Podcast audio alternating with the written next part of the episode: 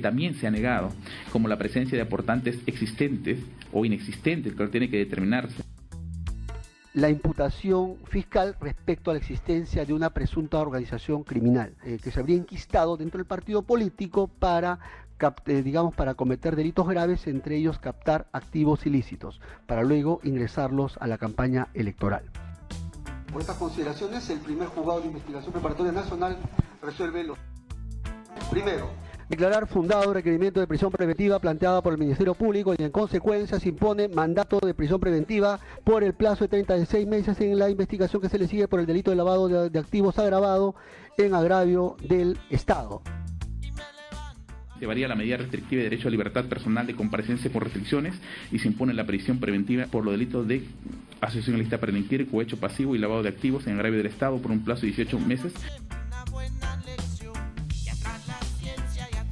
El escándalo de aportes falsos para cubrir los aportes de origen ilícito en las campañas electorales demostró el frágil sistema de financiamiento a los partidos políticos en el Perú.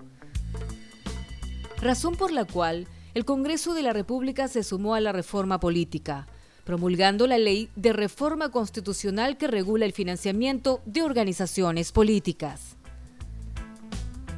De acuerdo a la base de datos de IDEA Internacional, 97 de los 180 países que analizan prohíben los aportes anónimos a las organizaciones políticas, lo que representa el 53,9%. La norma ahora exige la transparencia de los aportes públicos y privados a los partidos políticos. Además dispone que la propaganda electoral en medios de comunicación solo sea financiada mediante financiamiento público directo, lo que promueve el principio de igualdad y proporcionalidad. De acuerdo a cifras de la Oficina Nacional de Procesos Electorales, OMPE, demuestra que los aportes a los partidos políticos desde las elecciones generales 2006 hasta las elecciones generales 2016 se han triplicado. Y que el principal gasto que cubre los aportes se destinan entre un 70 a 80% a gastos de publicidad electoral. En caso una agrupación política infrinja la constitución política, el Congreso de la República incorporó el delito de financiamiento ilegal a los partidos políticos al Código Penal. Imponen penas privativas a la libertad y multas tanto a las personas que aporten recursos económicos de fuentes de financiamiento legalmente prohibida, como también imponen penas privativas a la libertad y multas a los tesoreros de los partidos políticos que falseen información de los ingresos, aportes y gastos de las organizaciones políticas. El fortalecimiento a los partidos políticos es tarea de todos los peruanos y evitemos situaciones similares a esta.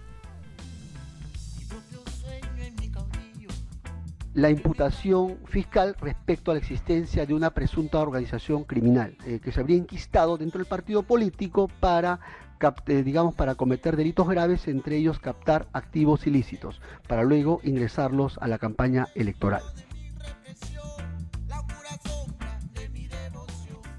Por estas consideraciones, el primer juzgado de investigación preparatoria nacional resuelve lo siguiente. Primero, declarar fundado el requerimiento de prisión preventiva planteada por el Ministerio Público y en consecuencia se impone mandato de prisión preventiva por el plazo de 36 meses en la investigación que se le sigue por el delito de lavado de, de activos agravado en agravio del Estado.